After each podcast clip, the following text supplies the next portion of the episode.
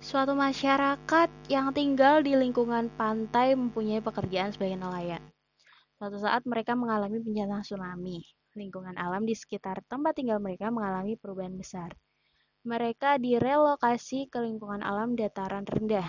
Relokasi tempat tinggal mereka membuat harus mengubah mata pencahariannya, yang semula sebagai nelayan berubah menjadi petani.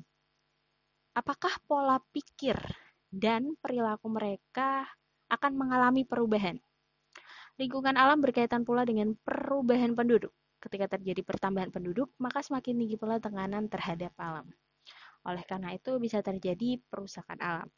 Misalnya, untuk memenuhi kebutuhan akan perumahan, manusia mengeringkan lahan pertanian untuk membangun rumah.